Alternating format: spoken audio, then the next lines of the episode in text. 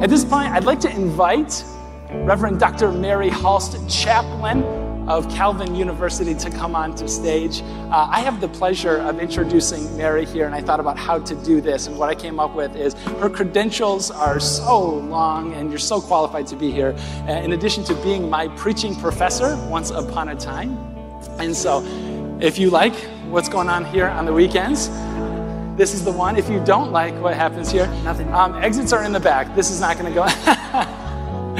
oh man! But I'm so honored that she's here. Obviously, uh, chaplain at Calvin University, uh, but more important for this morning, my friend and mentor is here to continue the series to be continued, a series on Acts. Remember, Acts is 28 chapters long. You and I were chapter 29. Let's welcome Mary to the stage.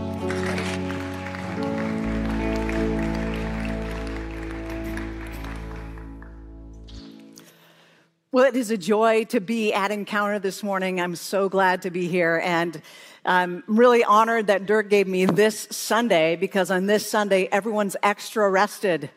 Everyone's like super chill, you're very awake, and uh, that's a true gift. That's a true sacrifice. So thank you, Pastor Dirk, for that. Um, as he said, we are continuing this series on the book of Acts. And so the section we're going to read this morning is from Acts 21. And it starts a bit like a travel log, so just hang in there because you're, unless you had a map in front of you, it's a little hard to figure out what they're talking about. So just hang in there. But there are, uh, there's movement happening. Paul and Luke and others are on their way to Jerusalem, and this is what happens. This is Acts 21. Uh, you can read it on the screen, Bible app, verses 1 through 14. Hear the word of the Lord after we had torn ourselves away from them, that is, the friends in Ephesus, we put out to sea and sailed straight to Kos. The next day we went to Rhodes and from there to Patara. We found a ship crossing over to Phoenicia, went on board, and set sail. After sighting Cyprus and passing to the south of it, we sailed on to Syria. We landed at Tyre, where our ship was to unload its cargo. We sought out the disciples there and stayed with them seven days. Through the Spirit, they urged Paul not to go on to Jerusalem. When it was time to leave, we left and continued on our way. All of them, including wives and children, accompanied us out of the city, and there on the beach, we knelt to pray. After saying goodbye to each other, we went aboard the ship, and they returned home. We continued our voyage from Tyre and landed at Ptolemais, where we greeted the brothers and sisters and stayed with them for a day. Leaving the next day, we reached Caesarea and stayed at the house of Philip the evangelist, one of the seven. He had four unmarried daughters who prophesied. After we'd been there a number of days, a prophet named Agabus came down from Judea.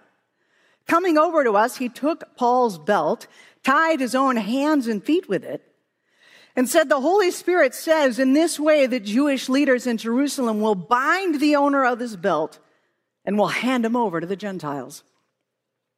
When we heard this, we and the people there pleaded with Paul not to go up to Jerusalem. Then Paul answered, Why are you weeping and breaking my heart? I'm ready not only to be bound, but also to die in Jerusalem for the name of the Lord Jesus. When he said he would not be dissuaded, we gave up and said, The Lord's will be done. This is the word of the Lord. So, Paul, here in this story, is walking into trouble. He knows it, his friends know it, they're talking about it. And in this story, Paul seems kind of arrogant, like he knows what he's doing. He seems stubborn. He's choosing to walk into a situation that everyone is warning him is going to be a bad situation.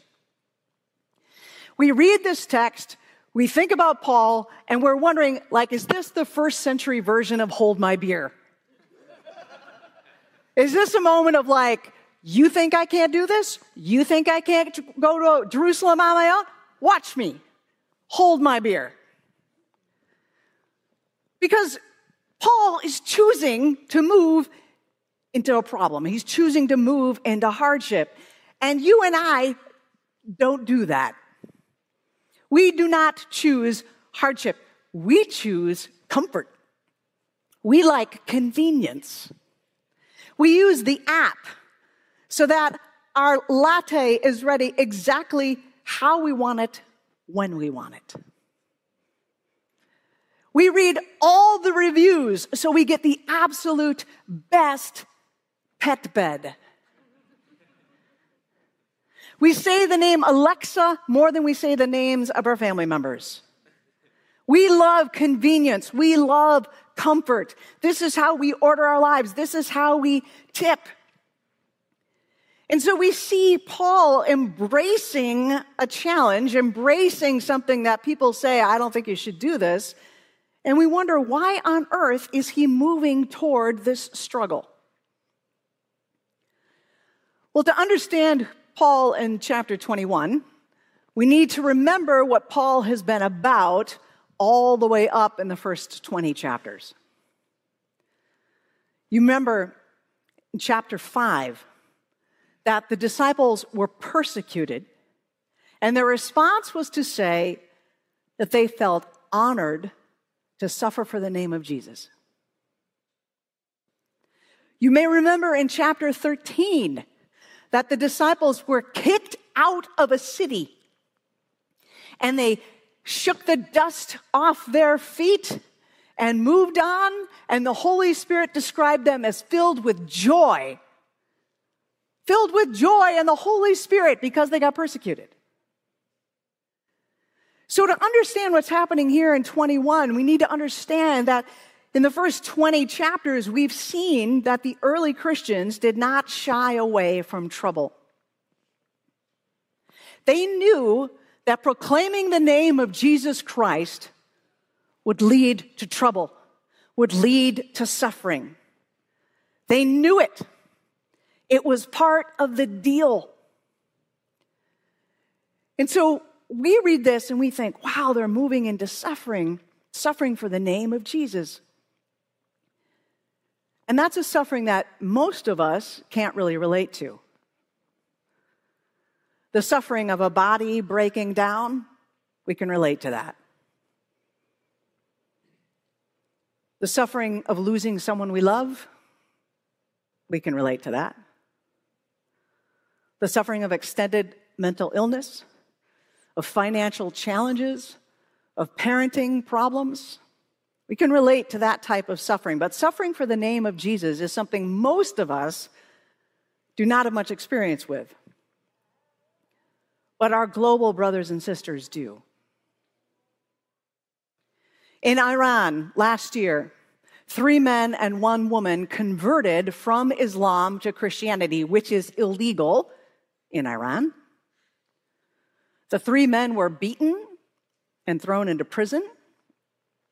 The woman was harassed on social media, she was brutally assaulted, and no one knows what happened to her. In the African country of Eritrea, there were people gathering on a Sunday just like we do.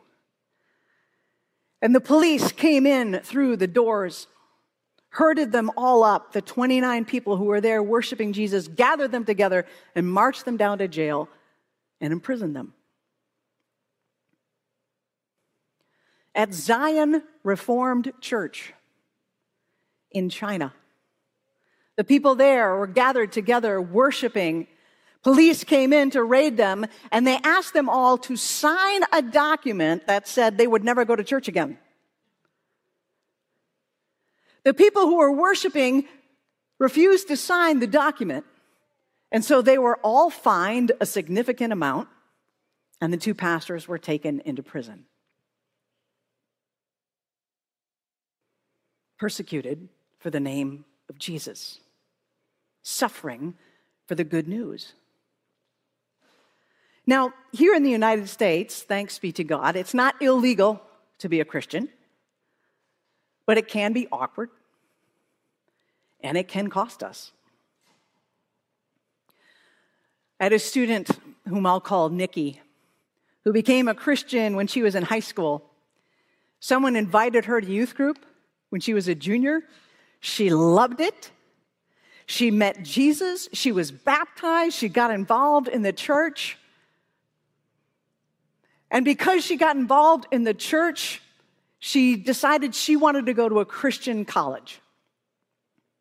Her parents didn't believe in any of this. They weren't all about this at all. They thought it was a phase. They thought she would outgrow it. They thought she'd give up this idea of going to a Christian college. But she persisted. She's like, no, I really want to go to a Christian college. And so to finally get her to change her mind, they said, well, you're welcome to go wherever you want, but if it's a Christian college, we're not going to pay for it. So by now, she's a senior in high school and all the money she had planned on for college was gone. And much to her parents' surprise, she got another job, she took out loans, she met with the financial aid people, and figured out how she could pay to come to Calvin. And every time she went home, her parents would say to her, Really? You're still doing this? Her brother would scoff at her. You gave up money for college because of your faith? She pressed on. She graduated from Calvin. They came to the graduation, but they still don't believe. And Nikki has been working. She's worked to pay off all those loans. She took some years there, and now she's going to seminary. It may not be illegal to be a Christian in the United States, but it can be awkward, it can be painful, and it can cost us. If you've been away from your family for a while and you're planning to go home for Thanksgiving, what would it do at the Thanksgiving table if you walked in and said, Hey, let's all talk at the table about what God's been up to in our lives? How would that go? Would you get the uncle and aunt side eye? Would you get the, like, what? What happened to this kid? What happened to this person? How many of us would bring the coffee break tomorrow to a screeching halt if we said that we were in church today and wanted to talk about it? How many of us get sweaty palms when we think about inviting someone to our Bible study? How many of our friends even know we go to Bible study?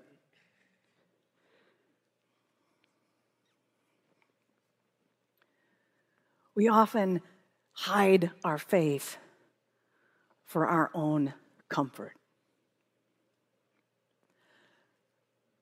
Paul wasn't interested in that. He was not interested in his own comfort.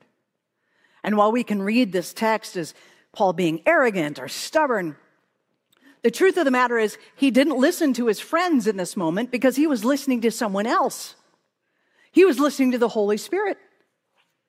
And as you've been walking through the book of Acts, you've seen how the Holy Spirit shows up again and again and again.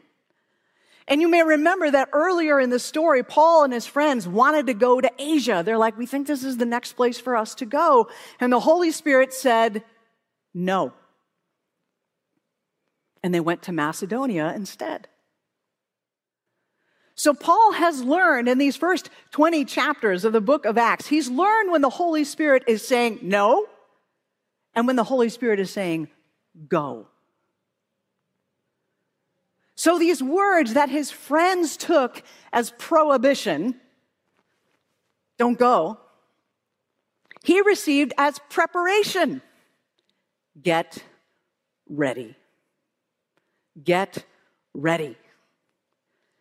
And the whole object lesson from Agabus, who came there, who they all know is an accurate prophet because he accurately prophesied a famine back in chapter 11, that whole little object lesson with the binding of the hands and the feet, that's good intel for Paul. He's not going to be surprised when that happens to him. He's like, oh, yeah, Agabus mentioned this. So he is ready. This is why he says to them, Why are you weeping and breaking my heart? I am ready.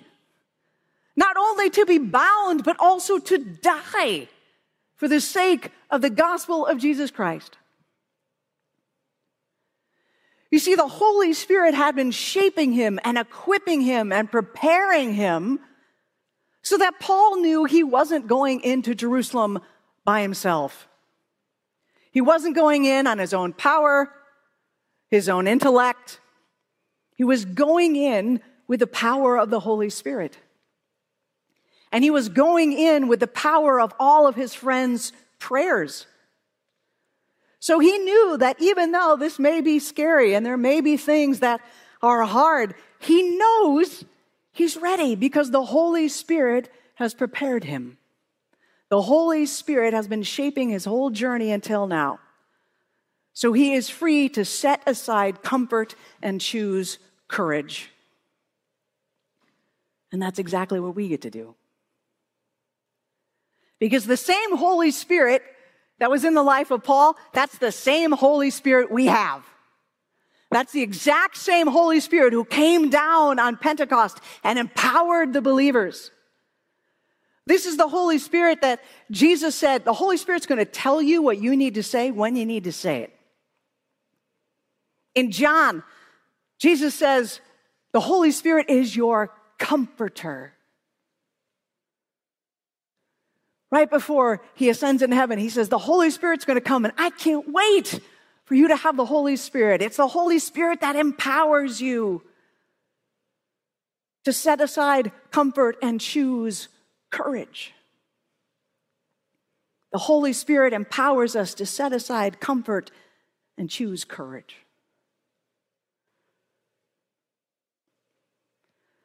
So maybe our first act this morning is to talk to the Holy Spirit and say, okay, where am I hiding? Where am I hesitating? Where am I choosing comfort over courage? Show me the areas in my life where I don't talk about the fact that I go to church or I love Jesus.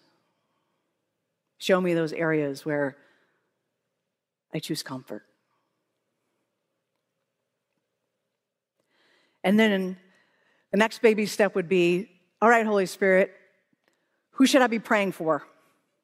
Who in my life needs to hear the good news of Jesus? And you may be surprised who the Holy Spirit brings to mind. Could be your barista, could be your parents, could be your coach.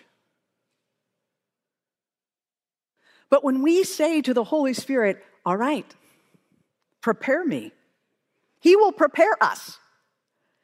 The Holy Spirit is not interested in us going out and falling on our faces. The Holy Spirit does not throw us in the deep water before we know how to swim. He is with us every step of the way to say, I got you. We can do this. We're doing this together. Let's go. I'm so excited. So when you have that conversation that makes your hands all sweaty and makes your heart beat fast because for the first time you're going to bring faith into this conversation with your coworker. For the first time, you're going to offer to be the one who prays before Thanksgiving meal. For the first time, you're going to talk to a teammate on the bus about Jesus. When you're in those conversations, we're like, I don't know, this is, I can't even, I don't even have any words. The Holy Spirit's like, yeah, let's go. Let's go. I got this. I'm with you. You and me, we can do this together. And that multiplied by all of us leads to amazing things, leads to more and more people coming to know the good news of Jesus Christ because we're willing to set aside our comfort and choose courage empowered by the Holy Spirit. This is what we get to do as followers of Jesus Christ. This is what we get to do. So, God is laying someone on your heart There's someone in your life that needs you to talk with them about faith gently and calmly and lovingly. And maybe you think, well, the person that came to mind, I thought that person was a believer. Okay. All of us have been believers. We know we've got seasons when we're struggling. We've got seasons when it's hard. We've got seasons when we're suffering, and we need somebody to come along and remind us of the deep truth of why we trust in this God that we just sang about. This is what we get to do. And the God who is with Paul is the God who is with us, who sends us out with courage and confidence and the gift of the Holy Spirit. Blessed be his holy name. Amen. Will you pray with me? God, we give you praise and thanks for you are the one who equips us and empowers us. Give us eyes to see where in our own lives we hesitate or hide our faith, the places where we choose comfort over courage. And we ask for your anointing power on us. We ask that we have the courage to bring it up, to have the hard conversation, to send the email, to send the text, to move a relationship deeper into talking about the good news of Jesus. God, we know people who need to be set free, who need to be picked up, their lives turned around. They need to have their heart changed for you. And you choose us to be your partners in that. What an amazing gift that is.